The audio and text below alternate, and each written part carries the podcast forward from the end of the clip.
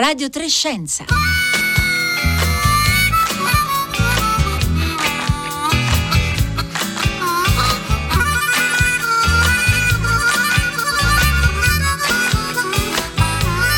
Le 11.30 35 secondi in questo istante. Buongiorno da Marco Motta, bentornati all'ascolto di Radio Trescenza. In questo mercoledì 10 novembre si avvicina la conclusione la COP26 di Glasgow ed emergono i primi dettagli della bozza del documento finale in cui si parlerebbe mm, ancora in termini piuttosto vaghi dell'uscita dalle fonti fossili con espressioni come si invitano le parti ad accelerare l'eliminazione graduale del carbone e dei sussidi per i combustibili fossili. Insomma, impegni vincolanti a livello globale su tempi e modalità di uscita, di abbandono delle fonti fossili sembrano ancora lontani, nonostante l'urgenza posta dalla crisi eh, climatica. E in attesa naturalmente di vedere come si concluderanno i negoziati della COP26 nei prossimi giorni, oggi parleremo del futuro delle fonti energetiche, di un filone di ricerca in particolare quello della fotosintesi artificiale, affascinante quanto scopriremo incredibilmente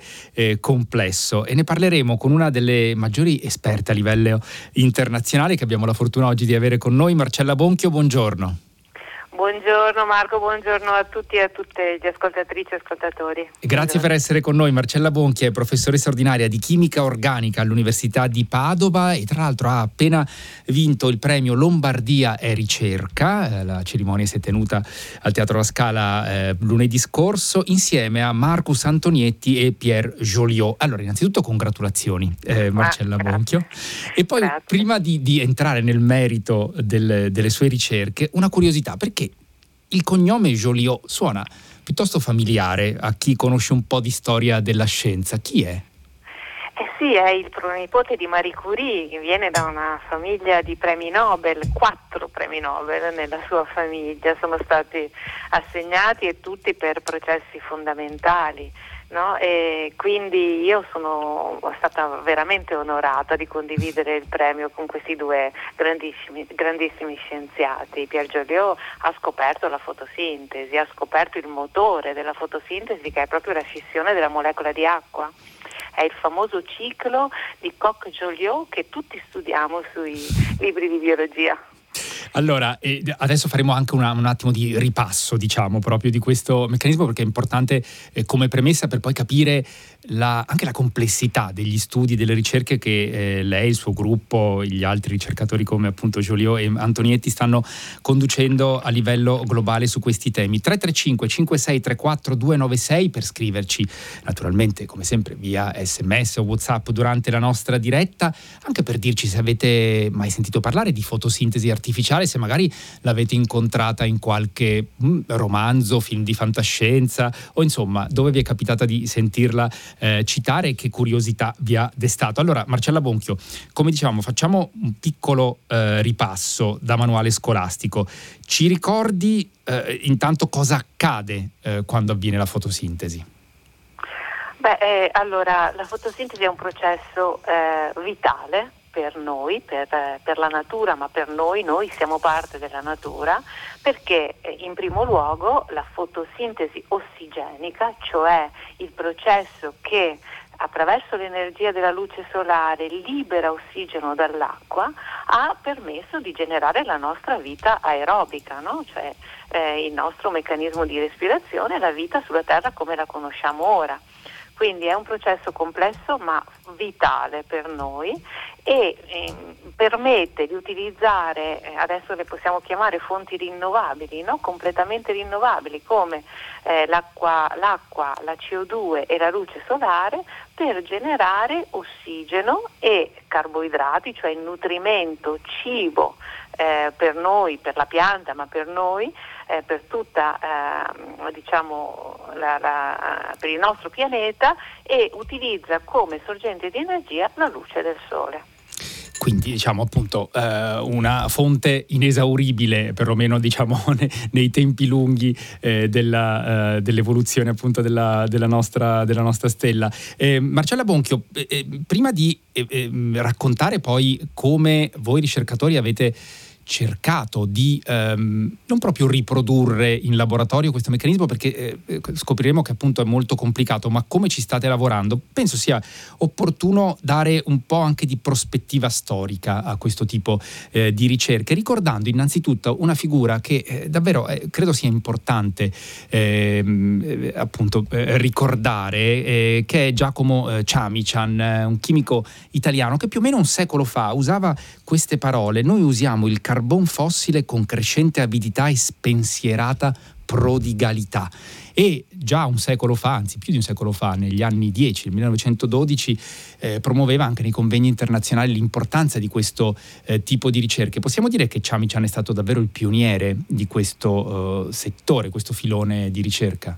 Assolutamente, eh, cioè, la visione di di Ciamician ancora apre la, la, strada a questa ricerca perché nel suo famoso uh, lavoro pubblicato sulla rivista Science, prestigiosissima nel 1912, intitolava proprio la sua ricerca come la fotochimica del futuro. Okay? E quindi la sua uh, visione era proprio quella di sostituire le fonti eh, energetiche provenienti dal carbone, no? quindi combustibili fossili, con l'energia solare perché era un'energia pulita, un'energia ehm, presente e ben distribuita su tutto il pianeta e soprattutto eh, con una capacità di fornire appunto l'energia al pianeta che era eh, assolutamente molto superiore rispetto a quella dei combustibili fossili. No? Ricordiamo che un'ora di irraggiamento di energia solare, se sfruttato efficientemente, potrebbe veramente eh, fornirci l'energia di cui abbiamo bisogno continuamente. Ecco, Quindi. se sfruttata efficientemente e il problema è appunto riuscire, noi stiamo già cercando di eh, sfruttare naturalmente per esempio con i eh, pannelli fotovoltaici e sappiamo come anche lì eh, sia difficile, sia stato difficile, sia ancora difficile crescere diciamo eh, in efficienza, però in questo caso si tratterebbe davvero di eh, una eh, capacità diciamo rivoluzionaria di fornire energia e mh, mm, prima, anzi tra poco insomma entreremo davvero nel, nel dettaglio, però vorrei eh, che, che, mi spiegasse perché. Ehm, eh, mi è capitato di sentire uh, una sua intervista in cui lei diceva a proposito appunto della fotosintesi che il meccanismo è perfetto, complesso e fragile nella sua complessità. Che cosa significa e perché è così? Beh, allora mm, dobbiamo innanzitutto considerare che eh, la natura ha perfezionato no? i sistemi eh, con cui lavora, con cui, eh, con, con cui insomma, produce eh, l'energia anche necessaria e il nutrimento necessario al suo funzionamento attraverso milioni, mi, miliardi di anni di, di, di evoluzione. No?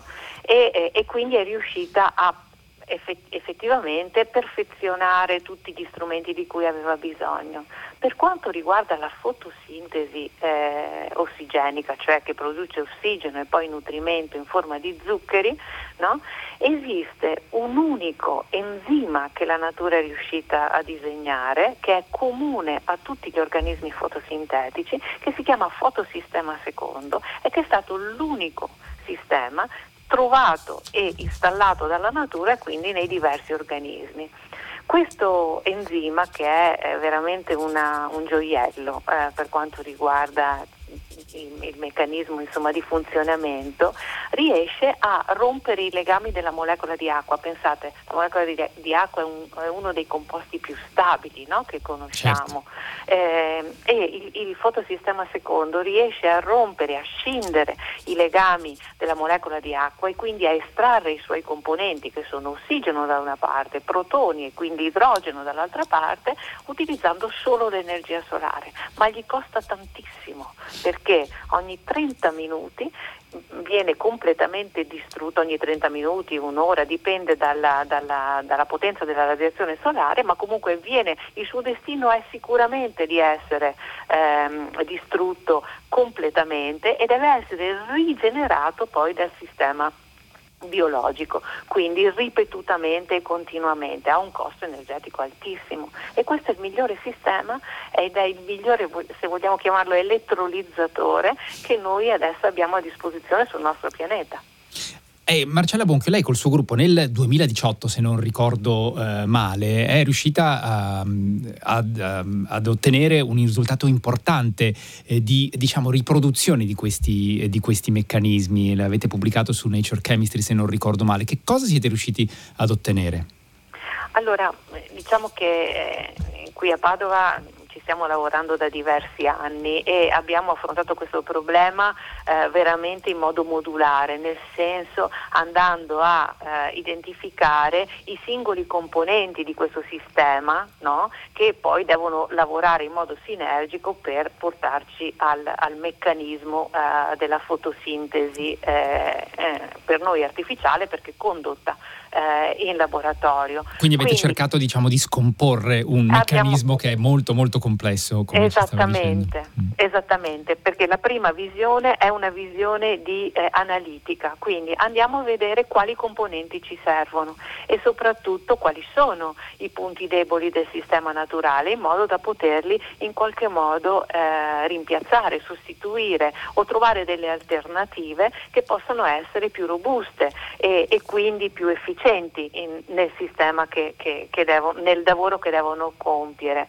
Il secondo momento è poi di metterli insieme e quindi di farle lavorare in un organismo unico, noi lo chiamiamo quantasoma e questo è eh, praticamente il, un nome che abbiamo eh, diciamo, derivato dai primi lavori eh, sulla, sulla, biologia eh, della fotosintesi. Fermiamoci il, un attimo Marcella sì. Bonche, mi scusi se le interrompo perché è certo. quasi una parolaccia, quantasoma insomma, no, eh, esatto. da, nel senso che è, una, è una, davvero un termine nuovo che sentiamo che rimanda naturalmente alla, alla parola quanti, ci faccia esatto. capire che significato ha in questo contesto. Esattamente, volevo proprio dirvi questo. Allora, il, il soma è un organismo integrato, no? quindi un corpo unico, questo nome è, è, derivato dal greco, che riesce a trasformare quanti di luce.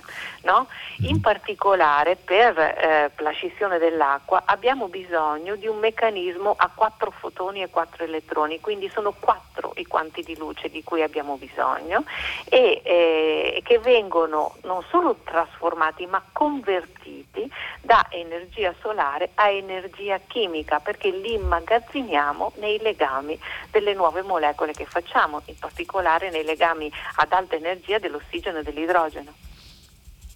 E quindi Marcella Bonchio, eh, che eh, risultati può eh, portare in termini, diciamo, se eh, volessimo ragionare in prospettiva, sappiamo stiamo ehm, ragionando su ehm, appunto esperimenti di, di, laboratorio che pure com- continuano ad accelerare, ma dal punto di vista di una possibile, diciamo, produzione eh, di energia, eh, ci faccia capire qual è la prospettiva che si apre. Allora, eh, diciamo che il, ehm, l'obiettivo della fotosintesi artificiale è proprio quello di fare un passo in avanti rispetto ai pannelli eh, fotovoltaici eh, che citavi prima. No? Nei pannelli fotovoltaici la conversione eh, dell'energia solare viene effettuata per produrre eh, differenza di potenziale, cioè corrente in realtà, elettricità. Certo. Okay? Ecco, questo è, abbiamo fatto passi da gigante per quanto riguarda i materiali utilizzati nei pannelli fotovoltaici, adesso sono, sono, diciamo, sono conosciuti da, da, tutti, sono utilizzati e sono installati sui tetti delle nostre case, sappiamo che possono sicuramente contribuire eh, al, al nostro fabbisogno energetico in termini di produzione di elettricità. No? Ma certo. se vogliamo fare un passo in avanti e quindi immagazzinare questa energia no? in eh, molecole, cioè in combustibili che poi potremo utilizzare anche quando la, mm, di notte, quando la luce del sole non è disponibile, oppure quando abbiamo ovviamente dei cali no? di irraggiamento luminoso stagionali o, o che, che, che, derivano effettivamente da diversi, da diversi fattori, allora dobbiamo immagazzinare questa energia, dobbiamo immagazzinarla nei legami chimici di molecole che poi noi potremo utilizzare per il trasporto, ancora una volta per produrre energia, secondo i nostri, i nostri fabbisogni e eh, il nostro fabbisogno è diciamo in diversi momenti della giornata, non solo quando splende il sole. Ecco, questo è l'obiettivo della fotosintesi artificiale. Lei sta toccando un, un tema fondamentale che è molto dibattuto in questo periodo in cui si eh, cerca, si sottolinea l'importanza di accelerare sulla transizione energetica, perché spesso eh, si ricorda che le fonti di energia rinnovabile che abbiamo oggi a disposizione, appunto il fotovoltaico, eh, l'eolico, eh, hanno un eh, diciamo, problema di, appunto di possibili problemi di discontinuità e quindi quanto è importante lavorare sull'accumulo energetico ed è un problema aperto naturalmente oggi. Eh, questa prospettiva della fotosintesi artificiale i, di per sé eh, ci garantirebbe appunto un immagazzinamento di eh, energia da usare poi per le fonti, eh, per, per, gli usi più diversi, come ci stava sottolineando Marcella Bonchio, non soltanto quello appunto elettrico, no? di produzione di energia elettrica. Esattamente, questa è, questa è, proprio la prospettiva. No? Adesso eh, il sistema, come dicevo, ha questo vantaggio ed è, ed è questo che è, è ispirato al, al, um, al, sistema naturale, può essere modulare. Okay? Quindi possiamo scegliere i componenti a seconda del combustibile, no? del combustibile solare che vogliamo produrre. No? Possiamo quindi sviluppare sistemi per produrre idrogeno verde, che cosa significa? Idrogeno prodotto solo da fonti rinnovabili, quindi attraverso l'energia eh, luminosa, l'energia solare e da precursori, quindi da risorse tipo l'acqua, no? che è anch'essa una risorsa rinnovabile. E quindi la scissione dell'acqua per produrre ossigeno e idrogeno, l'idrogeno diventa il combustibile, il vettore energetico prodotto solo da fonti rinnovabili.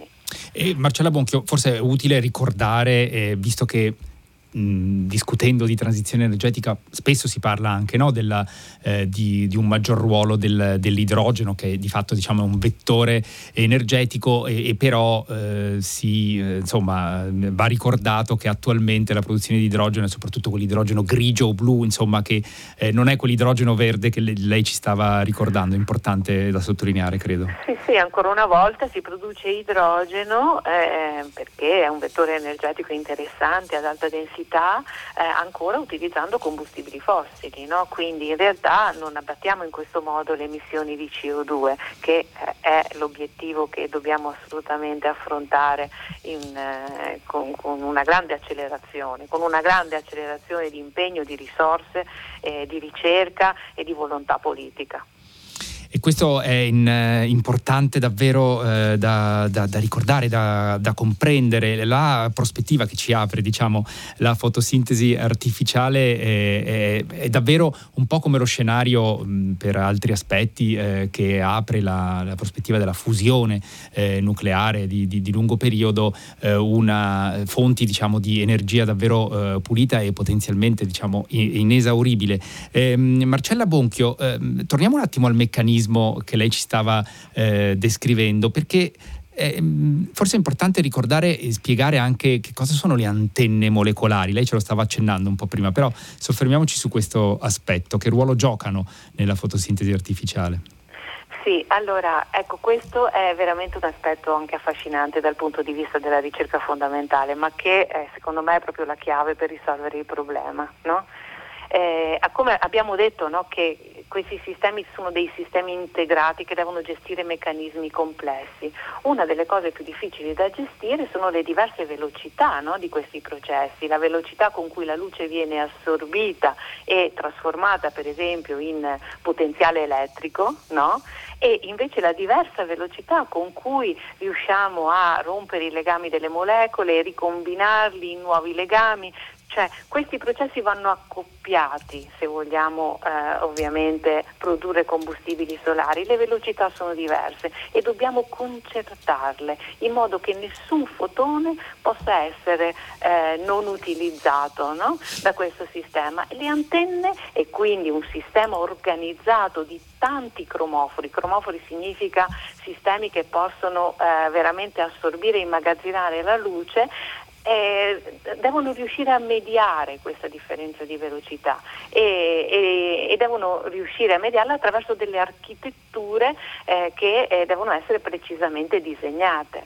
Ehm, a Padova abbiamo abbiamo, siamo riusciti a realizzare uno di questi sistemi che tra l'altro si ispira proprio all'architettura dell'enzima naturale.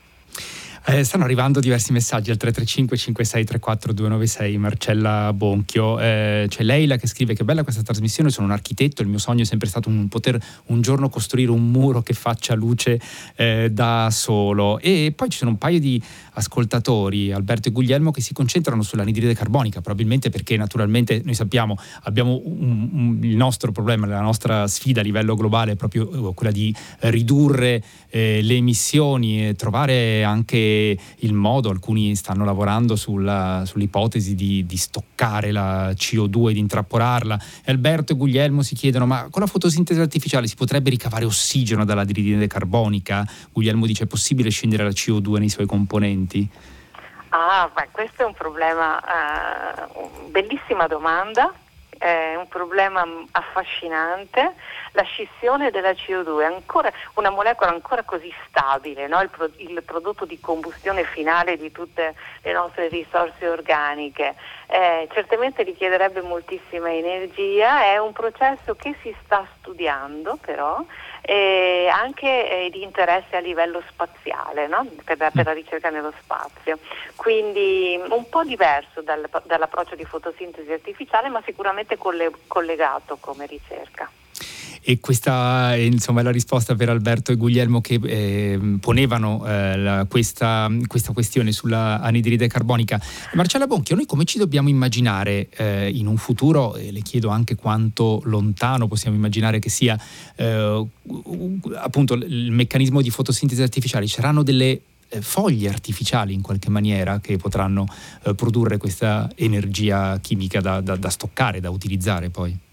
Sì, diversi, esistono già dei prototipi no? Su, che, che, appunto uh, disegno, cioè, propongono questo sistema di foglia artificiale e sono uh, delle celle fotoelettrocatalitiche, no? quindi praticamente due fotoelettrodi che lavorano più o meno come i due fotosistemi, fotosistema secondo e fotosistema primo della fotosintesi eh, naturale, collegati effettivamente cablati da un circuito eh, elettrico e ci sono diversi sistemi proposti, eh, proposti eh, già ehm, come prototipi. No? Eh, tuttavia eh, abbiamo bisogno di un passo veramente significativo e di un avanzamento significativo in avanti rispetto all'efficienza, a, all'efficienza di sfruttamento de, dei fotoni e dell'energia solare e, e, quindi si stanno studiando diversi sistemi e uno, uno di questi è proprio quello di eh, in, realizzare delle membrane fotosintetiche che sono integrate e che non hanno bisogno di essere collegate da circuiti elettrici. Ecco. Questa è la prospettiva più interessante secondo me. Che cosa ci potrebbe fare, eh, fare un balzo in avanti, un'accelerazione eh, in direzione di questi, di questi prodotti? C'è da fare ricerca a livello diciamo, nanotecnologico, di materiali, oppure quali sono gli altri componenti di, diciamo, di, un, di una rivoluzione che quando arriverà potrebbe veramente eh, rappresentare un fattore di svolta per eh, le fonti energetiche? Sì, la risposta è proprio nella chimica, nella scienza dei materiali e nelle nanotecnologie, è lì, è lì eh, che dobbiamo trovare le risorse. Certo però accoppiate con, eh, e combinate con una visione altamente interdisciplinare, cioè non bisogna mai perdere diciamo, le linee guida che ci vengono dalla fisica, dalla biologia no? eh, e dalla fotonica. Quindi è un, sistema, è, un, è un approccio alla ricerca molto interdisciplinare, direi problem solving, cioè andiamo a vedere quali sono i problemi aperti e, e proviamo a dare delle soluzioni effettivamente eh, diciamo applicabili e, e, e quindi c'è bisogno, richiede una ricerca complessa, richiede un impegno eh, molto forte, richiede finanziamenti adeguati proprio per supportare questo tipo di collaborazioni interdisciplinari. Ecco, questo lei tocca un tema naturalmente fondamentale. Quanto supporto c'è a questo tipo di ricerche nel nostro paese, in Europa e anche a livello internazionale? Diciamo, nell'ottica di, eh, in cui siamo entrati di accelerazione nella transizione energetica, c'è un, un'attenzione speciale per questo tipo di ricerche al momento? Beh, nei, diversi, nei paesi eh, in Europa e, e, in America e in altri paesi um, centri sullo studio della fotosintesi artificiale eh, sono già presenti da almeno 10 o 15 anni, insomma ci sono eh, e, e, hanno ricevuto finanziamenti molto importanti e, e, da questi centri sono arrivati proprio delle soluzioni, degli stimoli per, per questo, degli impulsi per, questo, per, quanto riguarda questa ricerca che sono sensazionali. Eh, io credo che eh, adesso con le risorse del PNRR eh, possiamo anche noi a livello nazionale mettere a sistema questo tipo di ricerca perché siamo il paese di Chamichan, abbiamo la scuola di fotofisica e di fotochimica che ci invidia tutto il mondo ed è il momento. Ricordiamo anche appunto la, la, la, figura di Vincenzo Balzani che pure ha lavorato esatto. eh, in questo settore che abbiamo avuto il piacere di avere eh, ospite varie volte qui in passato a Radio Trescenza che è stato eh, definito come una sorta di Nobel, eh, premio Nobel mancato negli anni, eh, negli anni scorsi, anche lui ha eh, dei meriti notevoli in questo, in questo settore. E, ehm, Marcella Bonchio, torniamo a, a, all'inizio, lo dicevamo nei giorni scorsi, lunedì scorso lei è stata insignita insieme a Marcus Antonietti e Pier Gioliot del premio eh, Lombardia è, è, Ricerca, che prevede per statuto che il 70% del, dell'importo eh, del premio, che credo ammonti complessivamente a un milione di euro, venga reinvestito in progetti eh, da, da, sviluppare con enti di ricerca, credo eh, proprio in, in, Lombardia. Lei ha già delle idee eh, di come investire questi, questi fondi? Sì, eh, diciamo i gruppi, eh, i gruppi ehm, destinatari insomma, dei finanziamenti sono stati identificati, sono stati annunciati nella giornata di lunedì appunto e, e sono laboratori lombardi eh, interdisciplinari perché eh, diciamo, concentrano, cioè hanno, abbiamo eh, eh, esperti di biologia sintetica, di genomica, di, di scienza, di, scienza, dei materiali e, e, ehm, e di fotofisica che, che, che, sono centri eccellenti eh, che sono presenti in Lombardia e abbiamo tutti giovani principal investigator eh, di cui la maggioranza donne e, e quindi credo che sarà una squadra molto forte e interessante. Sentirete parlare di noi. E questo noi saremo volentieri qui a raccontare eh, le vostre, le vostre imprese, i vostri passi avanti. Marcella Bonchio, prima di, di salutarla le voglio chiedere anche come è nata in lei l'interesse, la passione per questo campo eh, di ricerca che appunto abbiamo capito è, è, molto complesso, rappresenta una grande sfiga, una grande sfida, scusate, perché naturalmente è, ehm, richiede tempi di ricerca molto molto lunghi come la ricerca scientifica di base, ma in questo caso veramente eh, è una ricerca di lunghissimo periodo. Eh sì, dunque allora io sono stata fortunata devo dire perché eh, da, sin da quando sono entrata in internato di tesi a chimica qui a Padova eh, ho trovato una strada che veramente parlava direttamente al mio cuore, alla mia intelligenza e quindi io mi sono proprio, sono già entrata, il primo lavoro che ho pubblicato era su un complesso di vanadio che eh, svolgeva ossigeno, no? quindi che trasportava e poi eh, poteva evolvere ossigeno. E volevo dire, volevo ricordare a tutti se posso essere d'aiuto, certo. no? di leggere eh, il lavoro del 2013 di Thomas Stoker su Science, il titolo è The Closing Door of Climate Targets. E già nel 2013 Stoker identificava e aveva fatto dei modelli no, per cui c'è una previsione, c'è una previsione eh, che riguarda i tempi che possiamo permetterci per agire sulla, uh, sul cambiamento climatico e sulla riduzione delle emissioni di CO2. Io invito tutti a leggerlo, a, pre- eh, a tenere presente che eh, certamente queste decisioni sono decisioni eh, di sistema, sono decisioni politiche, sono decisioni che cambieranno la nostra vita, ma devono anche essere sicuramente basate su quello che la scienza può dirci e sulle linee guida che dobbiamo seguire. Grazie per il suggerimento di lettura, linkeremo quest'articolo di Stoker sul nostro sito e lo diffonderemo anche sui nostri eh, profili social. Io ringrazio davvero Marcella Bonchi, lo ricordo, professoressa ordinaria di chimica organica all'Università eh, di Padova, vincitrice insieme a Marco Santonietti e, lo, e Pier Gioliot del premio Lombardia e Ricerca. Grazie davvero per essere stata con noi oggi a Radio Trescenza. Grazie a voi, un piacere. Buona giornata. Buona giornata e buon lavoro a lei e al suo gruppo eh, di ricerca. Noi siamo giunti alla fine di, questo, di questa puntata di Radio Trescenza, che lo ricordo è un programma ideato da Rossella Panarese. Oggi in regia c'era Daria Corrias, alla parte tecnica eh, Fabio Zampa e insieme a Francesca Buoninconti e Paolo Conte io vi saluto, Marco Motta vi saluta e vi auguro buon ascolto oh, con i programmi di Radio 3, a cominciare dal concerto del mattino.